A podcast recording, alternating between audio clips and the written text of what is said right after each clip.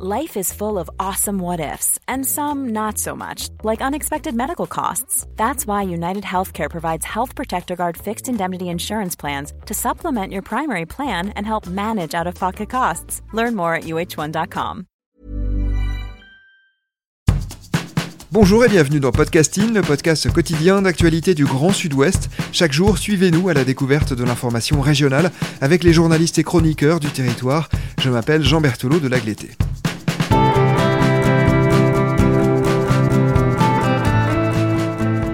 Place aujourd'hui à une carte blanche, ces épisodes liés à des productions journalistiques qui ne sont pas parus chez nos médias partenaires, mais qui ont un lien avec le territoire, et nous allons évoquer un documentaire qui sera diffusé pour la première fois à la télévision ce soir à 22h55 sur France 3 Nouvelle-Aquitaine. Il sera aussi disponible en replay sur le site de la chaîne durant un mois. Il s'appelle Du Pax à la PMA, 30 ans de combat pour l'égalité des droits. C'est vous qui l'avez réalisé. Bonjour Marie Guillot. Bonjour. Marie, dans ce 52 minutes, vous revenez sur la manière dont la société a peu à peu légalisé et sans doute banaliser les unions et les familles homosexuelles. Vous évoquez en particulier trois moments décisifs, le Pax en 1999, le mariage pour tous en 2013, puis la PMA en 2021, pas tout à fait pour toutes et tous, cette fois on y reviendra. Ma première question va porter sur le chemin parcouru en 30 ans, puisque la loi sur le pacte civil de solidarité, le Pax, est le fruit de débats et de discussions qui avaient commencé quelques années plus tôt. Au début donc des années 90, de quels droits disposaient les couples de même sexe? Bah, au début des années 80, il n'y a pas de droit en tant que tel, puisqu'il n'y avait aucune reconnaissance du couple.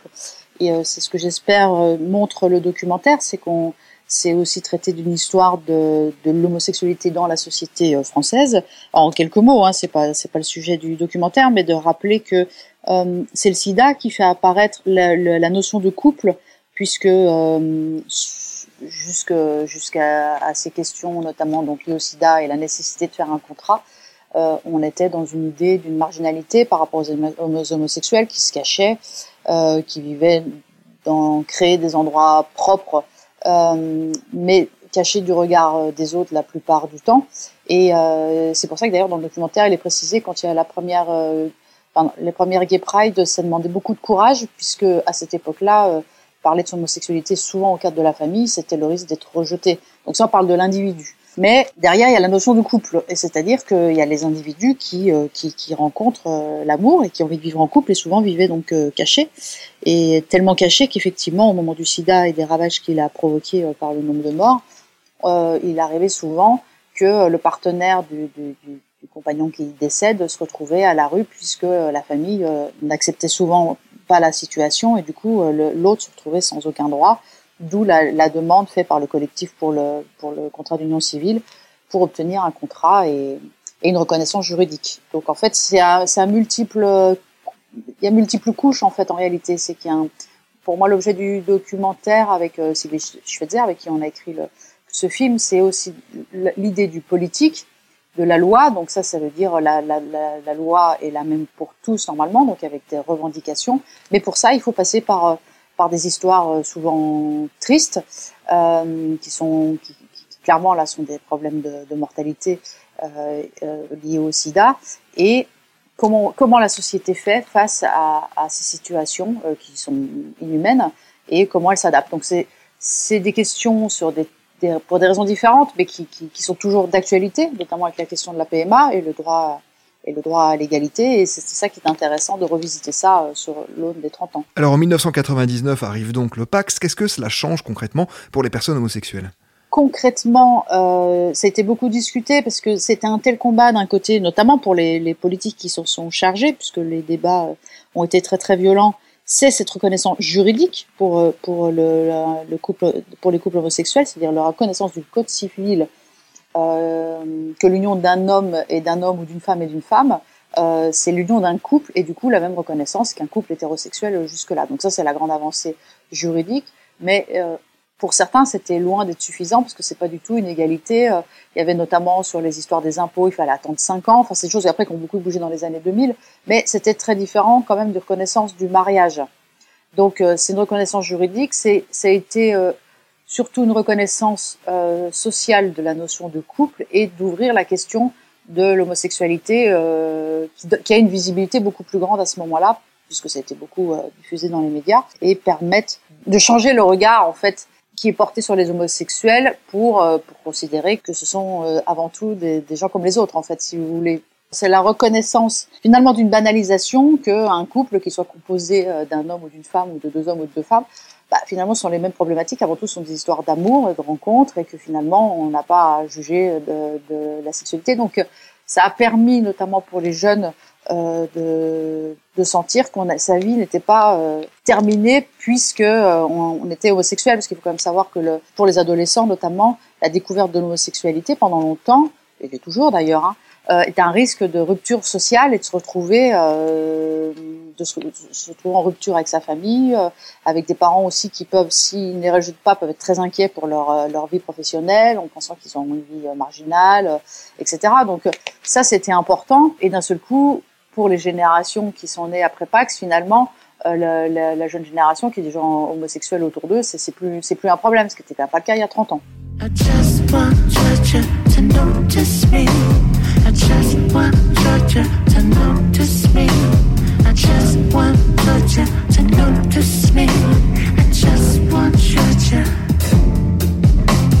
Georgia. See, you don't know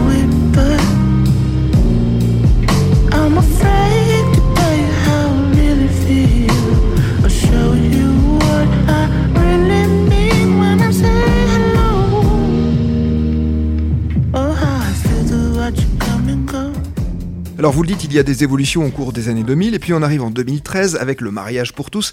Qu'est-ce qui est cette fois permis exactement aux couples homosexuels, ou plus précisément, que permet le mariage que le Pax ne permettait pas? Alors je crois que dans les, démarches de ceux qui sont mobilisés pour le mariage, c'est le principe avant tout de la notion d'égalité. Le mariage civil, hein, on est bien d'accord, c'est toujours la notion du mariage civil, c'est puisqu'il est permis un, au, couple, un couple d'un homme et d'une femme, euh, le soit aussi pour euh, donc les, les, couples homosexuels. Mais en fait, c'était surtout la reconnaissance euh, des familles, puisque c'est aussi une donne qui est pareille, qui est très ancienne. C'est qu'en réalité, les, homosexuels ont des enfants depuis, bah, depuis toujours. C'est-à-dire que soit ils vivaient, certains ont eu des enfants dans le cadre d'une relation hétérosexuelle, après se séparent, vivent avec leur compagnon ou leur compagne, mais ils avaient déjà des enfants. Donc ça, ils n'ont pas forcément eu avec dans le cadre du couple homosexuel. Mais les enfants existent et en fait le, le mariage permettait la question euh, de, de l'adoption, notamment des enfants du, du conjoint. Donc c'est une donne pour pouvoir à la notion de faire famille. Donc en fait le Pax c'est plutôt la reconnaissance du couple. Le mariage pour tous c'est la notion de reconnaissance de la famille. Après il y a plein de complexités à l'intérieur. Il y a des choses qui sont encore en, en attente puisque euh, pour les familles homoparentales, vous avez le cas par exemple de couples avec euh, d'un côté un couple d'hommes qui va avoir des enfants avec un couple de femmes, mais l'enfant n'a que deux parents, pas quatre par exemple, dans la reconnaissance juridique. Donc tout ça n'est pas complètement terminé, mais c'est une avancée. On en vient donc à 2021, même si le débat là aussi hein, dure depuis plusieurs années. Qu'est-ce que la procréation médicalement assistée, la PMA, et à qui est-il question de la permettre? Le documentaire, normalement, on pensait l'avoir fini l'année dernière, mais euh, c'est ce qui est intéressant, enfin intéressant, et c'est c'est que cette question-là, elle était à l'ordre du jour normalement euh, en, 2012. Elle fait partie du programme présidentiel de François Hollande, c'est-à-dire le mariage pour tous et la PMA. Et c'est pareil, toujours avec cette notion d'égalité. Euh, la PMA, elle est autorisée pour euh, les couples hétérosexuels, mais elle est refusée aux couples homosexuels et aux femmes célibataires. Donc, c'est toujours de, quel point de vue on juge pour empêcher certaines choses à, à, une partie de la population et le permettre à d'autres. Donc là, c'est dans, dans ce sens de l'égalité, il y a cette demande. D'autre part, euh, elle est permise dans plusieurs pays européens, par exemple. Et il y a toujours une idée aussi un petit peu de, de nier en fait une réalité, puisque finalement, euh, moi, j'aurais tendance à, à, à qualifier d'hypocrisie, puisque finalement, euh, les femmes qui veulent absolument faire une PMA, que ce soit pour des, parce qu'elles sont en couple lesbien ou parce qu'elles sont célibataires, celles qui, euh, qui veulent le faire le font à l'étranger. Mais ce qui est pas juste, c'est que ça demande des moyens euh, financier. Alors c'est trivial d'en parler comme ça, mais euh, et donc ça veut dire qu'à l'intérieur il peut pas avoir égalité puisque tout le monde ne peut pas se le permettre ou du moins de la même façon. Donc il y a cette euh, cette revendication et surtout les, les questions de PMA qui sont liées à la loi bioéthique, c'est-à-dire la possibilité de procréer euh, de cette façon jusqu'en 1993. Il n'y avait pas cette notion de femme hétérosexuelle ou de femme homosexuelle en fait. Donc, ce qui fait que vous avez des des couples lesbiens qui ont eu des enfants dans cette période-là, parce que c'était pas, on demandait pas ça, mais sans doute parce qu'on avait du mal peut-être à considérer qu'il y avait des couples lesbiens. Donc c'est toute la, c'est aussi toute l'avancée de, la, société là-dessus.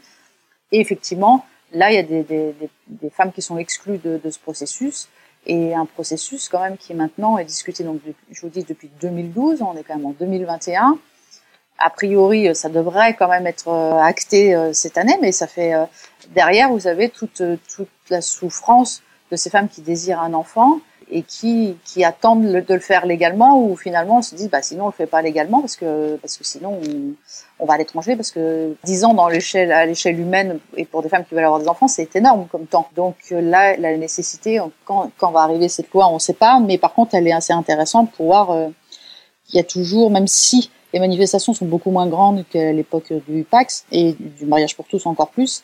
On voit qu'il y a quand même encore quelques résistances.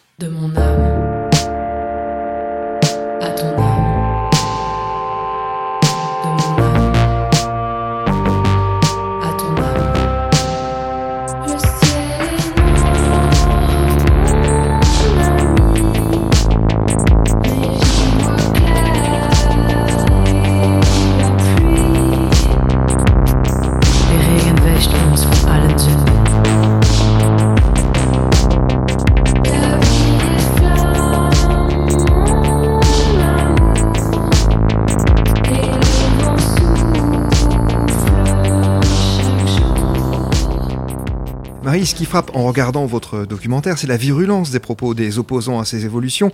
Vous venez d'en dire un mot. C'est quelque chose que l'on a tendance à oublier quand on n'y a pas été directement confronté, mais les propos étaient très radicaux et les intimidations physiques nombreuses, jusque dans l'Assemblée.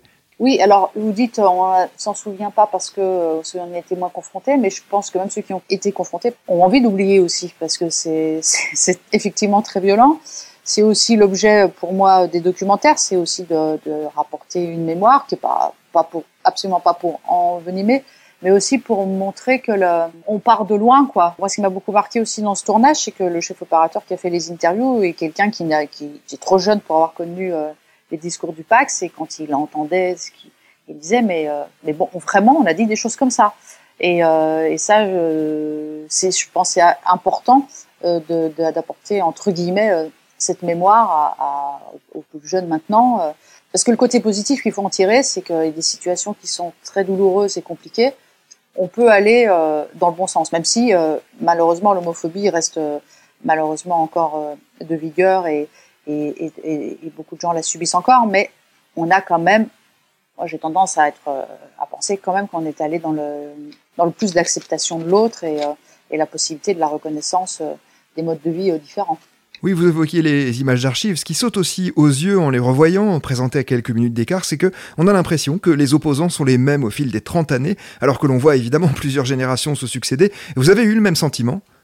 Exactement. C'est, d'ailleurs, j'ai un sous-titre qui s'appelle Les anciens contre les modernes. C'était aussi un choix de pas vouloir axer sur euh, un découpage politique, parce que c'est beaucoup plus complexe que ça. C'est pas des histoires de droite et de gauche. Ce que souligne Jean-Luc Mélenchon d'ailleurs à un moment.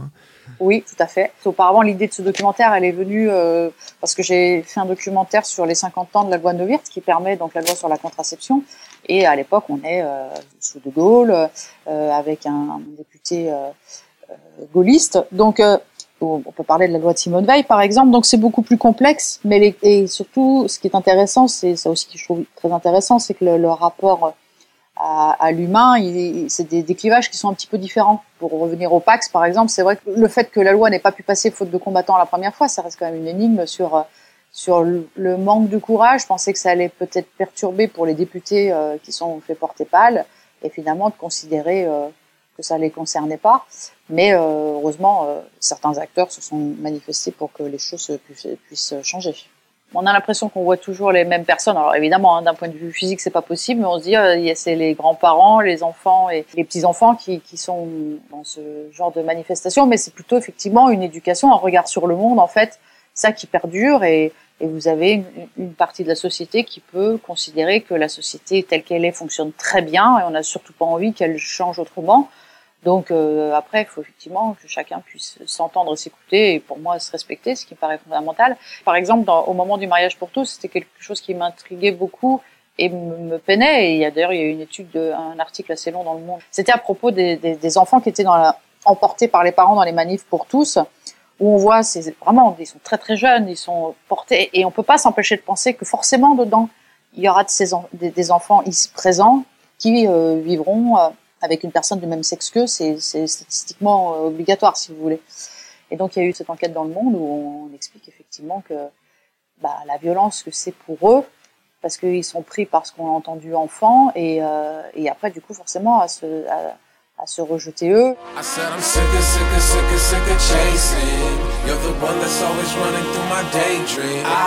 I can only see your face when I close my eyes.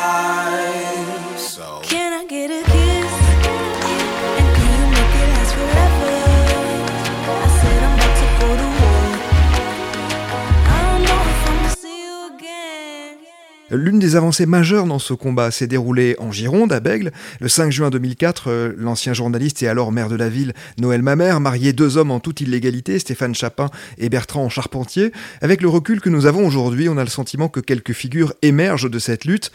Noël Mamère, donc, évidemment, Christiane Taubira. Est-ce que pour vous, il y a euh, des personnalités moins connues du grand public, mais qui mériteraient d'être aussi mises en avant? Alors je dirais que c'était un peu le choix aussi pour ce documentaire parce que c'était de donner la parole à, aux acteurs de terrain qui sont qui ont donné des années de leur vie dédiées à ce combat, que ce soit Denis Quincton euh, du point de vue du militantisme pur, euh, de Caroline Mécari au niveau de, la défense des droits euh, LGBT, et la parole également à Jean-Pierre Michel et Patrick Bloch, qui eux ont travaillé aussi sur la question sur ces questions, alors du Pax en particulier, hein, euh, vrai, mais après euh, chacun de leur côté aussi euh, dans les années 2000 sur les questions du mariage pour tous.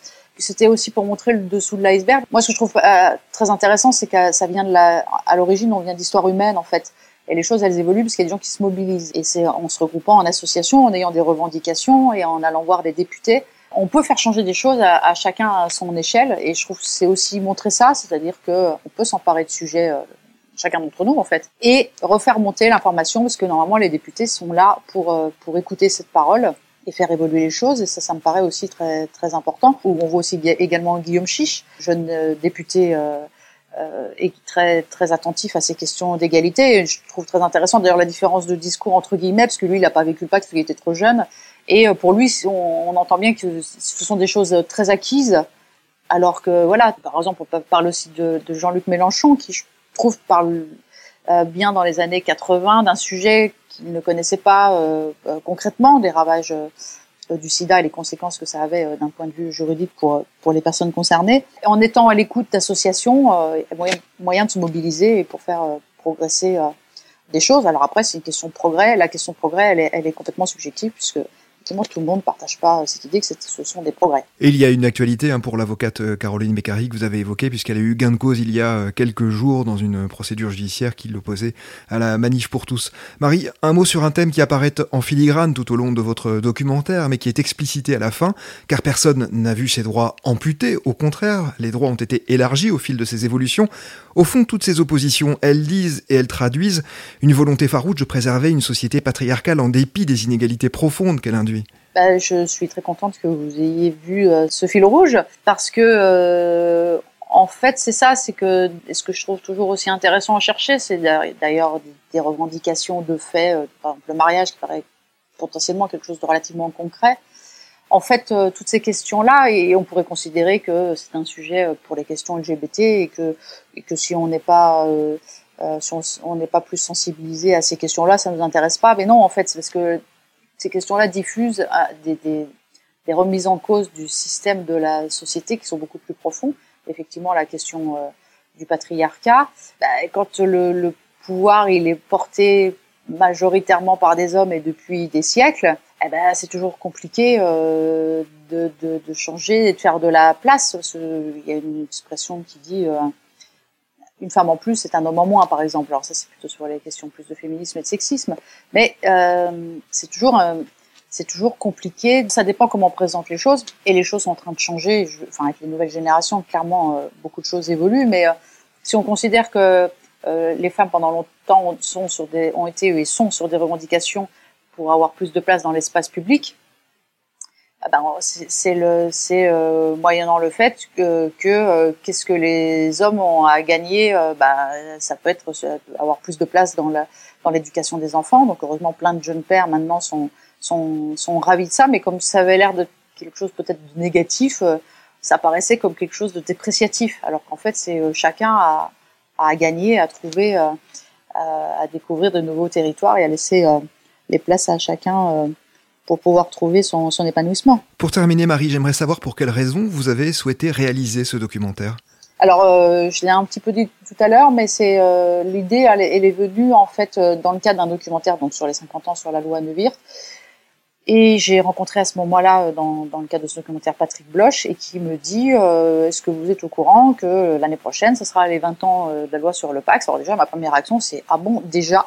Ça paraissait beaucoup plus récent que ça mais je pense que ça m'avait marqué effectivement par la violence de l'époque, euh, des propos, euh, de ce que ça avait. Euh, et puis évidemment avec le mariage, c'était encore beaucoup plus visible puisque c'était beaucoup plus dans la rue. Et je trouvais qu'il y, y, a une logique et une continuité à ces lois qui ont des impacts très conséquents sur la société et qui permettent de changer le regard sur des situations diverses, des multiples de, de, choix de vie euh, menés par nos concitoyens, mais avec l'idée que euh, pour les plus jeunes notamment, de montrer qu'il y a des choses qui peuvent changer et on peut faire évoluer les choses. Et aussi d'autre part pour euh, pour être quand même évidemment à l'écoute de, de revendications actuelles, pour ceux qui se désespèrent que les choses n'aillent pas assez vite pour leur propre cause, de montrer que tout ça, ça prend du temps, mais néanmoins ça bouge. Donc c'est même si on trouve que ça va jamais assez vite, ça bouge quand même et la mobilisation est importante. Merci beaucoup Marie Guillou. Je rappelle le titre de votre documentaire coécrit avec Sylvie Schweitzer à retrouver ce soir à 22h55 sur France 3 Nouvelle-Aquitaine.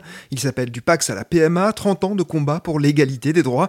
C'est la fin de cet épisode de podcasting. Production Anne-Charlotte Delange, Juliette Chénion, Clara Echari, Lisa Feignet, Marion Ruot et Guillaume Cascara. Iconographie Magali Marico, programmation musicale Gabriel Taïeb, réalisation Olivier Duval. Si vous aimez podcasting, le podcast quotidien d'actualité du Grand Sud-Ouest, n'hésitez pas à vous abonner, à liker, à partager nos publications. Retrouvez-nous chaque jour à 16h30 sur notre site et sur nos réseaux sociaux, ainsi que sur ceux des médias indépendants de la région qui sont nos partenaires. Retrouvez-nous enfin sur toutes les plateformes d'écoute, dont Spotify, Apple Podcast ou Google Podcast. Podcasting, c'est l'actu dans la poche.